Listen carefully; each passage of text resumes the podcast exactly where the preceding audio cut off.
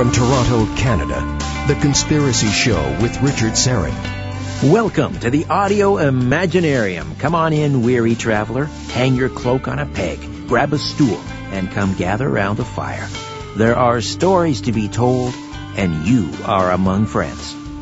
Cattle mutilations, or strange and unexplained livestock deaths, missing vital organs and soft tissue, seemingly removed with surgical precision. No sign of struggle, no blood, no indication that the death was caused by natural predators. Bovine excision, my friends, that's where we're headed, and field investigator into the high strange, Chris O'Brien, is standing by to discuss. First, a few programming notes. There is no live YouTube stream tonight, no live YouTube stream, and that means no live chat. Sorry about that, but the live YouTube stream will return next week. Also, no What's in the Box segment, no remote viewing experiment, but that too will return next week. And we have instituted, as you know, a new format here on the Conspiracy Show. We have usually in the first hour a panel and more guests, shorter segments. But from time to time, we have to deviate from that format, and tonight is one of those times. So next week we will be back to our regular format. Albert and Ryan will be here. Our panel will be back. Media scientist Nelson Thal and Joel Skousen, the editor and publisher of World Affairs Brief, will be here. And in the second hour, open lines, followed by Dr. Stephen Greer. A typical cattle mutilation story begins when the remains of a victim animal have been discovered. Most commonly, the remains have been found in some open field by a rancher, farmer, or other unlucky individual. The animal in question is commonly reported to have been in good health just days prior to the discovery, so the death is unexpected and natural causes seem unlikely. The body itself appears to have been mutilated after death. Oftentimes, external body parts are missing, such as the ears, the eyes, the sex organs, or the tongue. In some cases, flesh even appears to have been stripped off of the skull. Witnesses insist that the edges of the wounds are smooth and clean, as though done with a surgeon's scalpel. A scalpel also appears to have split open the stomach of many animals, and internal organs have been removed. A conspicuous absence of blood is another common feature.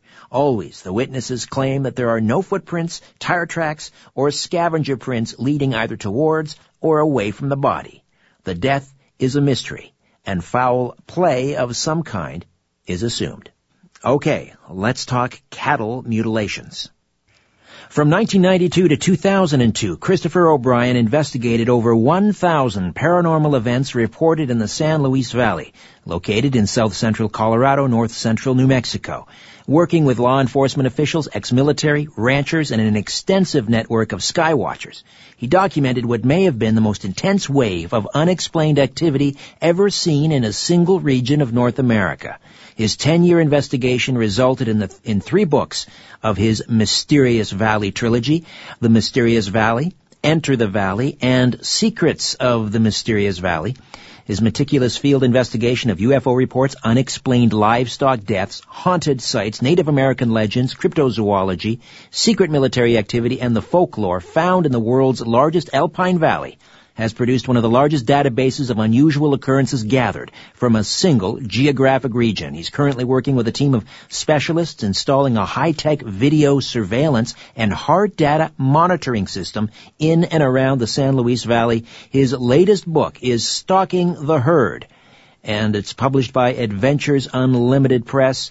Chris, welcome to The Conspiracy Show. How are you? Very good. Thank you for having me, Richard. If you were to put pins on a big map of the United States, could we identify clusters where these cattle mutilations, livestock mutilations are happening? Yeah, we've been doing that for over 40 years. We do actually have an extensive map that shows areas of high incidence, which for the most part are I would say generally are in the Rocky Mountain states up into Alberta. And then across the Midwest and across the Canadian Plains, all the way to the Mississippi, and then they start to drop off on the extreme East Coast and on the extreme West Coast. Pretty much the middle of the country is where you'll have more pins in places than the map will actually be able to take.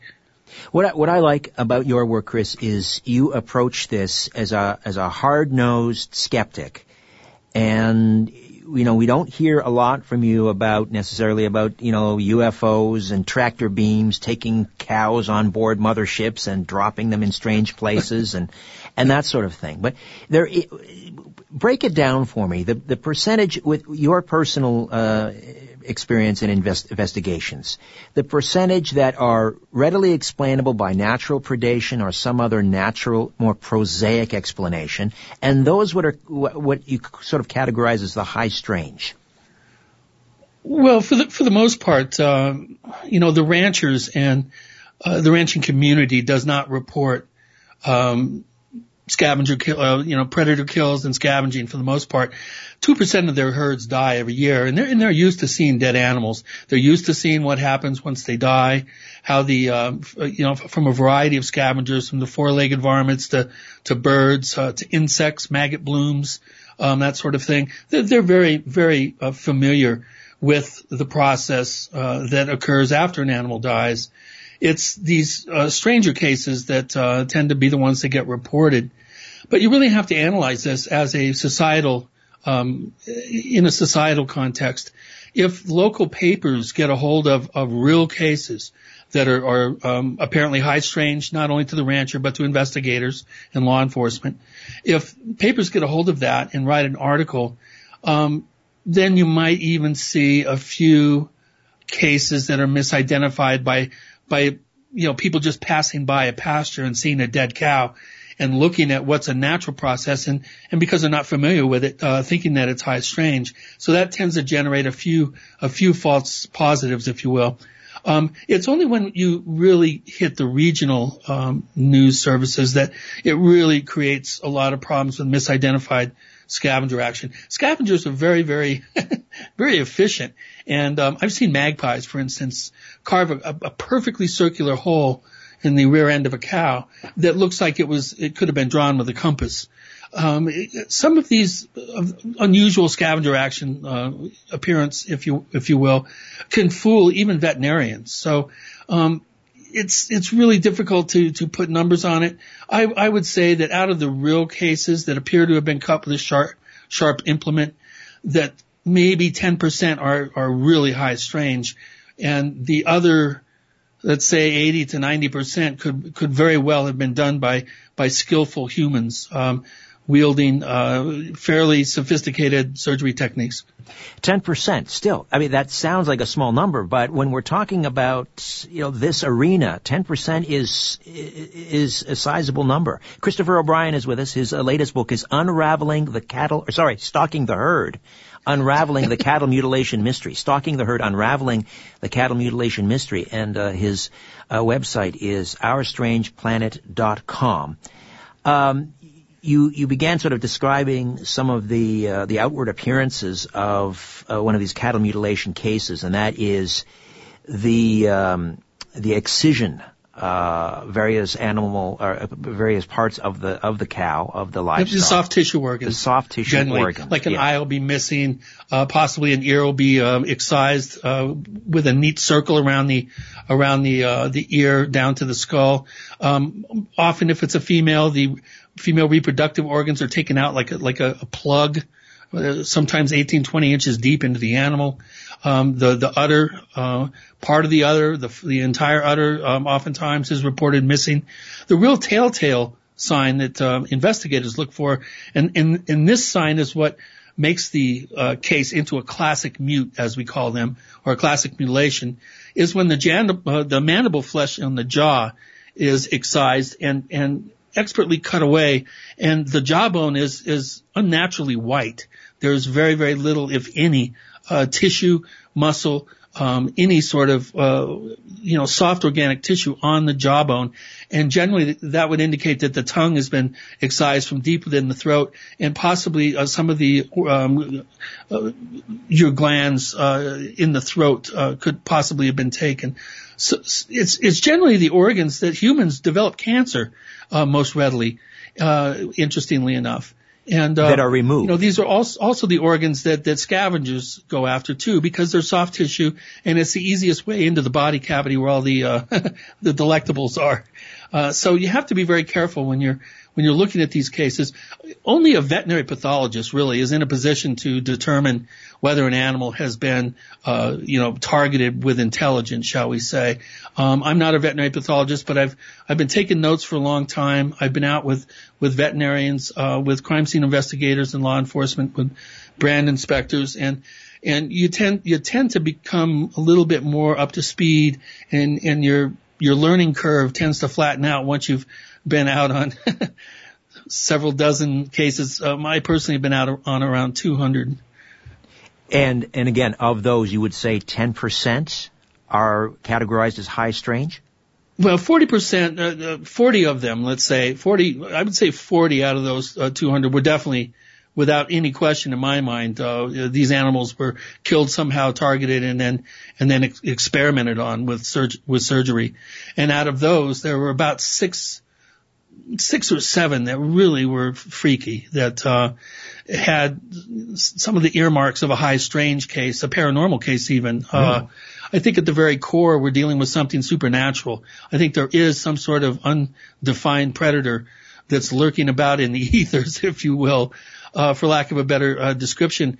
And I think that the human cases are trying to figure out maybe what that predator intelligence, what it's up to. And so I think the human cases tend to happen afterwards, and they tend to spread out from the initial case. And then you'll have helicopter sightings, which are rarely mentioned by some of the more popular researchers out there that have their little cults of personality and are trying to convince everybody this is aliens. They forget about the over 400 or so helicopter sightings that have been documented in and around mutilation sites since the mid-70s, early to mid-70s. So. How did that start, Chris? How did we and we just have 2 minutes, we'll start this conversation now and then pick it up on again after the break, but how did this connection between cattle mutilations and UFOs begin?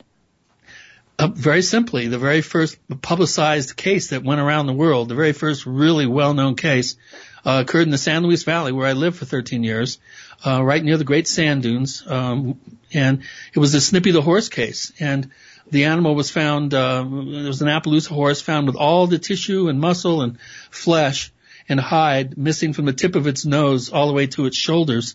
And when the story was kind of covered up for about 3 weeks or a month, and then the owner came out and told the regional press that flying saucers had come down and killed her horse. And the link has been there ever since. All right. That was in 67. 1967. Here we are 50 years later. Yep. But that may sort of, for many people in the public's consciousness, be sort of patient zero or victim zero, if you will. But you've looked back. I mean, cattle mutilations, the high strange variety, go back far, far more into our past, hundreds and hundreds of years, right? Oh, yeah. Absolutely. The earliest recorded case I can find was actually hundreds of sheep that were mutilated in and around London in 1606. The time of King James the First reign, I guess. Correct. Just a few weeks after the Guy Fawkes gunpowder plot, right when Shakespeare was finishing up Macbeth and starting rehearsals at the Globe Theater, and James the First was rewriting the Christian Bible. All right, interesting context there. All right, we'll take a time out, come back. Christopher O'Brien is with us. Stalking the Herd, Unraveling the Cattle Mutilation Mystery. OurStrangePlanet.com is his website, and we'll come back and discuss further. Stay with us.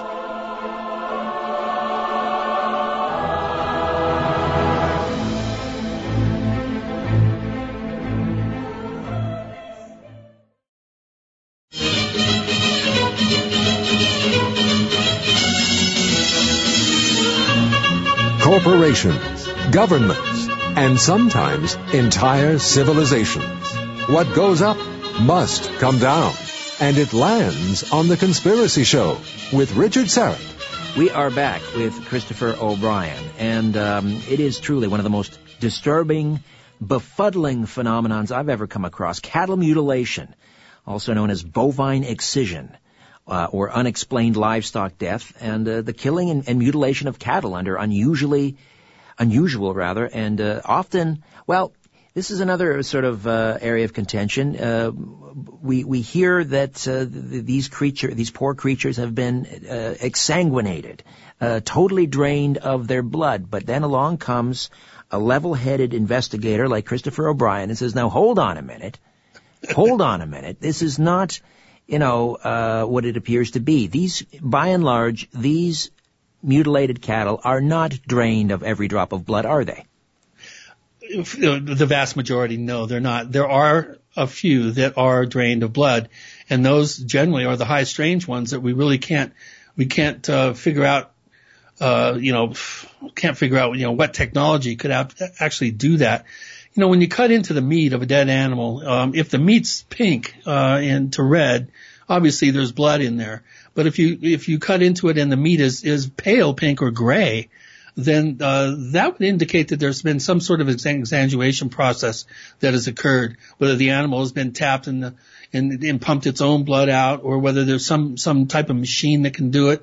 But these cases are really rare, in my estimation, based on my experience. A lot of times when the rancher approaches the animal, he looks down at it, and of course he's horrified because he's lost anywhere from $500 to many thousands of dollars of an investment, and he looks at it and he doesn't see maybe the wounds are bleeding. He doesn't notice any real apparent blood.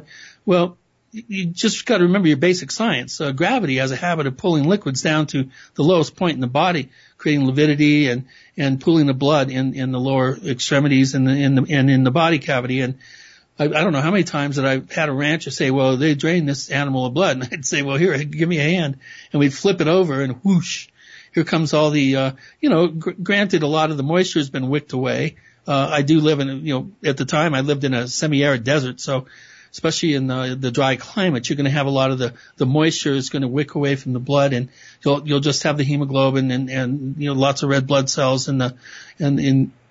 the more visceral parts of the aspect of the blood will be there in the body cavity, and all you have to do is turn it over, and there's all your constituent elements. So, in my experience, the draining of blood is, I think it's rather the exception than the norm. Right, but there have been exceptions. Tell me about the 200 or so cattle mutilation cases you've investigated in the field. I mean, you don't just write about this stuff and look at newspaper headlines. You're roll up your sleeves, get dirt under your fingernails. You go out into the field and examine these creatures. Give me your best high strange case, your best one. Well, the Del Norte calf was by far the one that was the most disturbing to me. The sheriff got a call from a rancher, went out there in the town of Del Norte, which is on the western side of the center of the San Luis Valley, which is the world's largest alpine valley. We're talking at an altitude of the valley floor at 7,500 feet, totally ringed by mountains, going up, 14ers. We have 7 14,000-foot mountains, and then a whole slew of 10 to 13 that surround the entire valley. And Del Norte is in Rio Grande County, and the sheriff went out there, and it just snowed. This was early March 1998. It had just snowed 5 inches the night before, and the rancher had found the animal out in the pasture, lying in a pristine snowfall. The heat of the animal had dried, had evaporated the snow, but its imprint lay perfectly untouched in the snow, and the animal was missing its entire front leg, which was taken away. The upper respiratory organs, the rib cage, and the spine had been taken. The spine had been snapped out in an upwards motion, which is impossible because the hide was there. So we don't know how actually they got the spine out, but by the way that the remaining discs at the base of the skull and at the top of the hips, the way those discs were situated, the spine couldn't have been taken out through the excision that took away the leg. It was very strange. There was absolutely no blood. The heart and liver had been perfectly excised. Not a drop of blood laid in the body cavity. Not a drop anywhere. No. Well, there's one drop on the left rear hoof. Okay. But there was not one drop of blood in a pristine 5-inch snowfall. Now, I don't know how you explain that. The brain was missing. It had a completely dry brain case. There was no break into the cranium. Oh, my God. One eye was gone. The animal appeared to have some sort of retarded necrotic process somehow. There was no smell of rot. He dragged it into a heated garage for several days, I think about a week. And when I went back there, I literally put my nose down to the carcass, and I could not smell one cadaverine molecule, which is the molecule that makes dead meat stink. Right. Instead, I smelt this faint smell of like a medicinal smell, some sort of antiseptic type smell. Wasn't formaldehyde. No, it wasn't formalin or formaldehyde, but it smelled like some sort of antiseptic, like they would put on a patient before they perform surgery. This animal was definitely targeted. There was no question about it. There were no tracks anywhere. The rest of the herd was completely spooked, all the way at the other side of the pasture, and extremely agitated. The rancher really knew his stuff. He's one of the better ranchers in the area. And we did have strange light reports from two different sources, two different witnesses. The night we think that the animal was targeted, people saw strange lights out in the pastures in that part of the county. So what does that mean, though, Chris? That one went down in my my book as the most spectacular one or most startling one, I'll say. But what does that mean, strange lights? I mean, could it have been a helicopter? Maybe some government agency swoops down without getting out of the helicopter, without landing. They scoop up this hapless creature, take it back to a lab somewhere, and use, who knows, lasers or whatever. I mean, is that within the realm of possibility? Yeah, it is. This particular animal did not appear to have any sort of high heat involved as a cutting agent. Those cases are fairly rare. You get this pop culture sort of view of this, that all these animals being cut by lasers. No, they're not. Very, very few. I only had a handful, 3 or 4, I think, that showed any evidence of high heat. They do occur, but again, they're just a small percentage of the cases. You know, I have a theory that these animals are being targeted by helicopters. There may be some sort of apparatus underneath, some sort of claw that's able to grab them. We found animals with lots of bruising on their backs.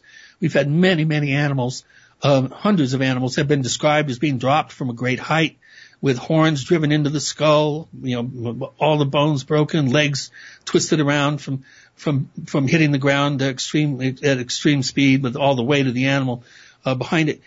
So, you know, I have this theory that they're picking them up somehow, and they're taking them to a secluded spot that has a semi truck sitting there. But the semi truck has a retractable roof or ceiling on the trailer, and they just drop it right in onto some sort of operating table after darting the animal and rendering it incapacitated. This would be the most obvious way to get the smaller animals, the heifers and the younger animals. Now, how are you going to do that to a 2,500-pound Angus bull or a simmental or, you know, some of these huge bulls that have been reported mutilated? I don't know. You'd be very hard pressed to have a helicopter that could even lift one. Some of them are so big, without drawing lots of attention. But you know, in rural areas, a lot of times these animals are out of sight of highways or roads, or out of sight of ranching homes. They tend to be a good deal of them tend to be fairly, you know, in the farther reaches of the ranch, and that, I think, by targeting those animals, it accomplishes several things. One, they might not be discovered for a few days, which would then render any sort of post-mortem investigation impossible because the animal's already starting to rot. And the other thing, again, as I described, is they're going to be out of sight. And, you know, maybe the ranch animals won't bark or the dogs won't bark. And it's just going to, I think, it's going to create a situation more conducive for stealth. Let's put it that way. Christopher O'Brien is with us, and his latest book is Stalking the Herd, Unraveling the Cattle Mutilation Mystery. OurStrangePlanet.com is the website. Let's look at one of the more prosaic explanations, which really isn't all that prosaic. I mean, it's pretty bizarre. But let's say it is, you know, the men in black, a helicopter. It's some government agency, and they're doing these experiments on these cattle. What are they looking for? Prions that cause mad cow? Are they tracking virulent diseases? What are they doing? Yeah, that makes the most sense to me, and I'm not the only one that has that particular theory at the top of my list. The National Institute for Discovery Sciences, NIDS, famous for buying the Utah Skinwalker Ranch, Robert Bigelow's group back in the 90s and 2000, up to, I think they were an organization until 2005. They had a really good veterinary pathologist, that went out to these cases. The managing director was a microbiologist named Colm Kelleher, and he wrote a book called Brain Trust, which looked at the outbreak of mad cow in Canada, and then the outbreak of mutilations quickly occurring around the region, almost methodically around the area where the animal with the prion disease was discovered. And he came up with a theory that, yeah, that's what's going on. We're seeing a monitoring of some sort of quasi-governmental monitoring of the food chain, basically. And it's not where the cow is. It's where the cow is in the environment. And so it seems like there's environmental sampling going on. I had, interesting, paper article was sent to me from the Westword Magazine in Denver. And it was an expose by a former EPA scientist named Brian Rimmer. He had been tasked with raising sheep and other grazing animals along the Alamosa River in the San Luis Valley. And the reason being is upriver in the mountains, right near the Superfund site at the Summitville gold mine, they had trashed the upper 17 to 20 miles of the river with heavy metals and arsenic and just nasty stuff, and just killed everything. And so he was downstream, 40 miles down and out into the valley. And this, you got to understand that this river has lots of canals that feed off into irrigation systems for farmers and ranch, and water for ranchers, and water for people's drinking water as well, the water table there. So he was tasked with raising animals for 90 days, and then they would take the animals, take them into the laboratory, snuff them, and then do workups on their organs and see what the effect of the Superfund cleanup site had on the water. Sure. Well, they found incredible amounts of copper and other heavy metals, and he went to his superior and said, "Look, I can't even believe these animals are still alive. We should warn the farmers and ranchers, that we found these results." And he was forbidden to. The EPA said, "No, you're not. You're not going to start a panic." And he got so incensed that he actually quit his job, and he did a whistleblower expose with Westword Magazine and actually sued the EPA. Well, I find it interesting, during that time period, if you went a few miles down the river, that's where I had 7 mutilation cases. Aha, I see what's going on. Right on the Alamosa River, and also on some of the canals and feeder ditches that come off the Alamosa River. But all the mutes were on waterways that were coming directly from the Alamosa River over about an 18-month period. Bingo. We're heading into a break, but here it is. So now, instead of trusting some farmer to raise these cattle for 90 days so they can experiment, they don't want any more whistleblowers. They're going to do it in the dead of the night, on their own, no questions asked, and no restitution to the poor rancher. Back with more of my conversation with Christopher O'Brien, Stalking the Herd, right here on The Conspiracy Show. Stay with us.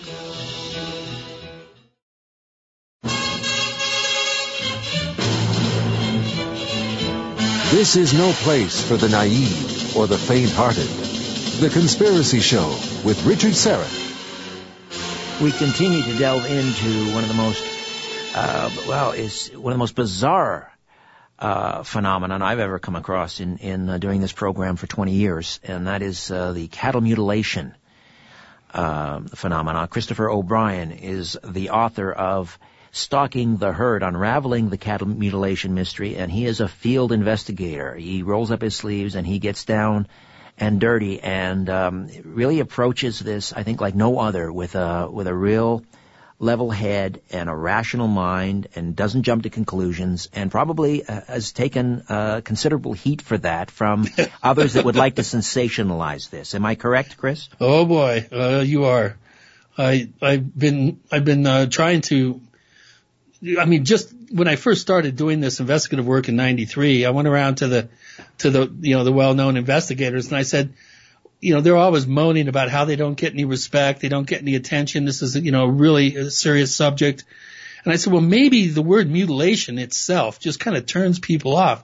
Why don't you come up with a better way of describing these things? Oh no, that's shock value. We need that. And it's like, well, you can't have your cake and eat it too. If you want to have shock value and not turn people off, you have to come up with a better term that's more accurate. These animals are not mutilated. Mutilation to me is almost like just a frenzied hacking. Right, like being mangled. Expertly experimented on. They're not mangled. They are, they are experimented on. We were talking about the possibility that the EPA may be behind this, that now they are surreptitiously testing these animals because they tried it the other way. They had somebody raise the cattle for 90 days. Then they did the experiments. They found something, heavy metal contamination. Then they didn't want to divulge it and cause a panic. So then they created a whistleblower scenario. So they want to avoid that now. Is that what's going on? Yeah. So now they're doing it. Well, and I think people say, well, why don't they just take the animals? And they did that in '71. They did not leave the animals behind, and all these cases turned into grand theft larceny cases. Because the animals were taken. Police reports are being filed. People, all the ranchers in Kansas, Missouri, Nebraska, where all these cases were occurring, they were starting to form vigilante groups, run around armed, shoot at helicopters. And then in 72, not one case was reported. Not one mutilation was reported. And all this stolen animal scenario totally chilled out and quieted down. And then in 73, boom, we had the start of the modern phase of the mutilation phenomenon where the animals were left behind. Now think about it. When you leave the animal behind, what are you accomplishing? One, there is no stolen property. Two, you'll always have plausible deniability. You can always say, oh, it's just predator and scavengers. You don't know what you're looking at. And three, you can target certain ranching communities to maybe subjugate them, then put them in fear. A lot of these areas of high incidence also have lots of militia groups and very patriotic Americans, which is something that you don't really hear about too much from the other popular investigators. You also don't hear... Wait, let me just hang on. Let me follow up on that thread. So what they're trying to intimidate these patriot groups? Is that what they're trying to do? I think so. And it's also funny how mad cow disease broke out in the woods where some of the most, radical ranchers, sort of militia types live in Weld County and upper northeast. The preppers, Colorado. Say again. The preppers. Yeah, the prepper types, exactly, and southwestern corner of Nebraska. You have a very, very strong patriot militia presence in these areas, and I find it interesting that mad cows should break out in all the deer herds, and all these guys go there to hunt. Ah. So, that's a whole different topic, but basically, there's another theory too that has not gotten that's gotten short shrift, shall we say, and that is 70 to 80% of the ranches that were hit by the mutilators in the 70s are gone. And instead, there's huge industrial, feedlots and, modern, super agricultural, operations, super feedlots and these industrialized, operations where hundreds of thousands of animals are living in these filthy conditions, and they have to pump, 80% of the antibiotics used in America goes into cattle, 60% of the growth hormones used, a sizable percentage of steroids. And, they try to get these animals fat as quickly as they can. They feed them grain, which they're not really designed by nature to properly metabolize. GMO cotton and alfalfa. Fat. Yeah. They have to keep them in these terribly filthy conditions. They're walking around in a foot to 2 feet of feces and urine. They have to get them out of there as quickly as possible. So they pump them full of growth hormones, pump them full of antibiotics, pump them full of steroids. And these animals used to be living free range on small mom and pop ranches. 70 to 80% of them are gone. And I think that back in the 70s, we have cases where large ranching concerns were using the mutilation phenomenon as a way to intimidate smaller ranchers to either run them off or have them sell their land or try to put them out of business. And I have some really good data and law enforcement evidence to back this up. I'm sure you do, Chris. And you mentioned, giving it short shrift, and unfortunately we'll have to do that. We'll take a time out, come back. We can touch on that a little bit more. But then there's the other, less prosaic, the high strange cases that may involve the supernatural. Chris O'Brien, Stalking the Herd, back with more in a moment. Don't go away.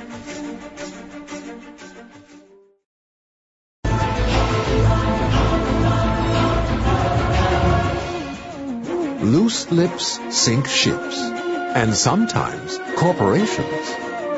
We are back with Christopher O'Brien, OurStrangePlanet.com, and the book is Stalking the Herd, Unraveling the Cattle Mutilation Mystery.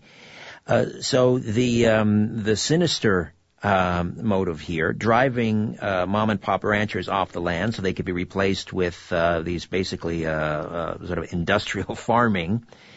And we have to be careful. This is how Oprah Winfrey got in trouble with the beef industry. So. I love hamburgers. I love steaks. Me too. But I like them free range, from my local neighborhood here. I can just go up to the top of the hill here and look down on the herd. There you go. So local mumia, I think as the Greeks called it. I don't eat industrialized beef protein. I don't eat much beef really at all, but when I do, I like to know where it's from and how it's raised. It begs the question is whether the more high what am I trying to say here? The people that are involved in this arena, as you are, but are far more sensational. Is it? I don't want to mention any names here, but is it possible that they are in cahoots because? They seem to be really pushing this, the high strange, the UFO, the alien connection. It's their careers. They're just trying to sensationalize it, put more butts in the conference seats, to be on TV, they pay their bills with this work. I don't. I'm an amateur that has a life. I'm actually kind of semi-retired from the mutilation, field investigating. It's my least favorite thing to do in life is to roll up on a dead necrotic cow that's been sitting there a little too long. It's nasty. It's disgusting. I really don't like it. So I moved to one of the states that has some of the fewest numbers of mutilations so I can not be called up and dragged out of bed or, whatever. I've ridden up to 2.5-3 hours to a case.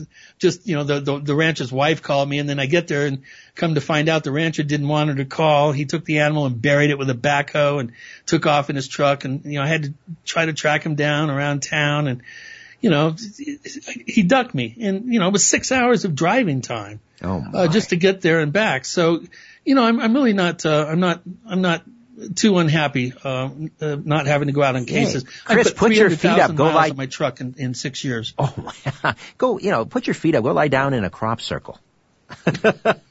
There you go. Right. So let's talk about those high strange cases, though. The one that even have you scratching your head. You mentioned the skull that had the brain had been removed from the calf's skull, the spine. Excised in a strange manner. Assuming that these aren't EPA members doing this, what's the other possibility here? Something supernatural you mentioned.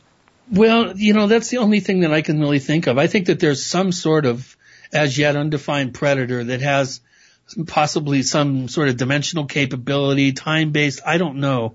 But it's something that is definitely paranormal in nature.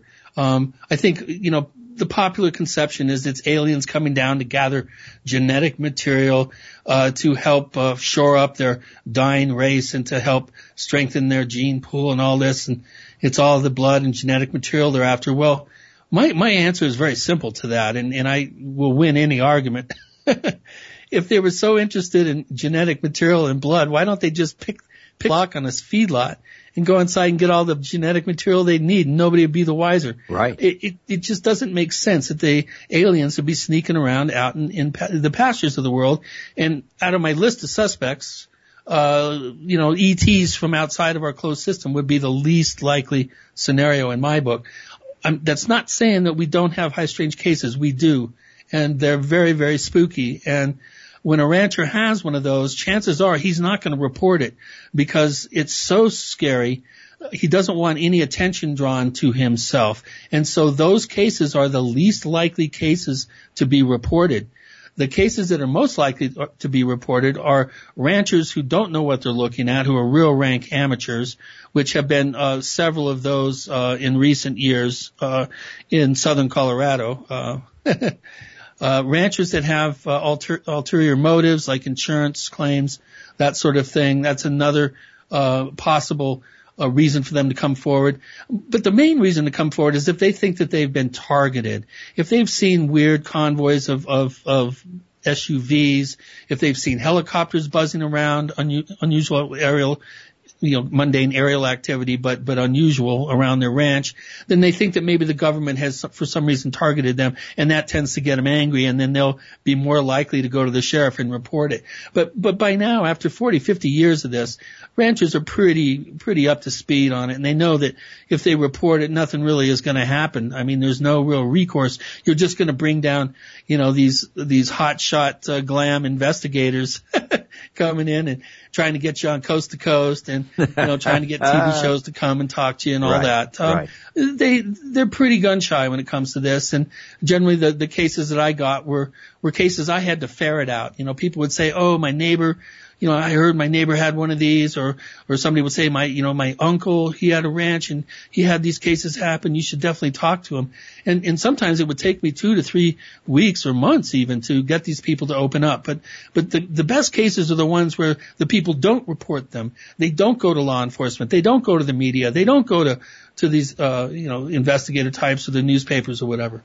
I agree. Those are the most credible because, they're not looking for publicity. I just wanted to backtrack a little minute in talking about the possible alien connection. And like you, I don't believe it. You're right. It would be far easier to pick the lock on a feedlot. But here's the other reason I don't think they'd be traveling light years to do this. In order for them to travel here, they would have had to have harnessed the power of the sun, essentially. So if they need to create a certain protein or DNA molecule, they could essentially just snap their fingers, I would think. They don't need to travel, 4 or 5 light years to do it. Well, and I agree. And it's like in the abduction phenomenon. There's investigators walking around with cases filled with all these recovered implants.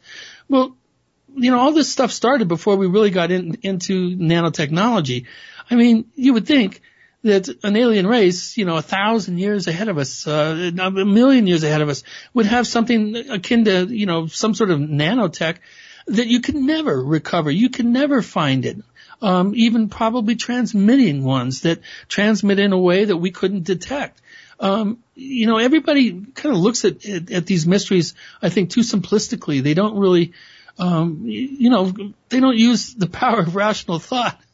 They just want to sensationalize and tell people, these spooky stories. And to me, that is what is wrong with the field and why we're not taken more seriously by law enforcement and by the medical field and the diagnostic, medical field. I think it's really important to try to be as circumspect about these cases and as open-minded and non, don't bang some sort of agenda drum and try to find, only look at the cases that conform to your particular foregone conclusion. And these investigators do tend to, accent the cases where strange lights are seen, even structured craft, have been seen around mutilation sites. I'm not saying these cases don't happen, but they're extremely rare compared to the vast majority of cases. And so why look at 1 or 2% of the data and pretend the other 98% isn't there? That to me is intellectual dishonesty, and I just won't go there. I don't need to create a cult of personality and pay bills with this work. Well, and again, that's what makes you, I think, by far the most credible researcher in this field. But I do want to circle back to the high strange again and the possibility that we are talking about, after having said all that, these few cases that have you up a tree, and there could be some supernatural paranormal explanation. Is there anything? I love David Perkins' idea he seems to think that, collectively, if you go with the Jungerian sort of view or idea, hypothesis of the, the collective human unconscious, collectively on an unconscious level, we know that cattle are extremely detrimental to the environment. They're the largest source of freshwater pollution, the largest source of the creation of deserts, the single main reason why we're cutting down rainforests. They harbor horrific diseases, such as, the prion disease, mm-hmm. Or bovine spongiform encephalopathy. I have a hard time saying that word. I won't even touch that one. Encephalopathy. We need a whole show for that. My tongue doesn't like that word. Anyway, it's called BSE or mad cow disease. Yeah. So, I just really have a sense that this is a lot more complicated. Let's put it that way. A lot more complicated than a single one-size-fits-all answer. I think there are multiple groups involved. David Perkins' idea of the collective unconscious manifesting some sort of societal angst that's creating warnings for ourselves to stop using beef as a protein source. We've all heard of stigmata, right? Yes. All these animal death cases, by the way, only occur in Christian countries, which no other investigators really figured out. Only Christian countries have these unusual livestock deaths. It's an excellent point because you've heard of stigmata, right? Yes, of course. Okay, well, how about if there's some sort of cultural stigmata that we're actually collectively targeting these animals and having spontaneous manifestations of collective angst about cattle in the environment? So maybe it's us doing this. I love that theory. It touches on Gaian theory, right. If you will, or earth science theory. It touches on the collective unconscious and the ability of the mass to actually create a spontaneous effect in the environment. I think it's a fascinating theory. And I don't think enough creative thinking has been applied to this whole thing, and not enough diagnostic veterinary pathology either. Right. We just have about 2 minutes left. I just very quickly want to touch on this because I know that you have studied folklore from various Aboriginal groups. I'm guessing maybe in that region, the Pueblos and the Navajos and so forth. Is there anything? Well, the Hopi and Zuni. The Navajo just arrived before the Spanish. All right. Anything in their folklore, their legends that might provide some hint? And we have about 2 minutes here. Not really. I don't see any real correlations within the Native American communities. They do have certain legends of creatures, but they tend to be targeting the Indians themselves, not the animals. So to my knowledge, no. And I've done quite a bit of digging on this. I did have the last traditional elder, the Hopi, was a pretty close friend for 15 years, Grandfather Martin. One of my dearest friends is a Zuni elder, Clifford Mahudi. I've talked to a lot of Native Americans, and they just don't have they didn't see this type of thing occurring to the wild game here, although buffalo, deer, elk have all been found mutilated in the modern era. Pigs, swine, goats, sheep, even a coyote was found mutilated, lying next to a mutilated cow I had once. So, wow. So in answer to your question, no. All right. Chris, thank you so much for this. I enjoyed talking with you immensely, and we'll have to do it again sometime. Yeah, absolutely. Thanks, Richard, for having me on, and thanks for having me on Coast to Coast as well. Anytime, my friend. Christopher O'Brien, the book is Stalking the Herd, Unraveling the Cattle Mutilation Mystery, and his website is OurStrangePlanet.com. All right, more show to come. Stay where you are. Say hello on Twitter at Richard Serrett, S-Y, because I love you, R-E-T-T. And as always, follow the truth.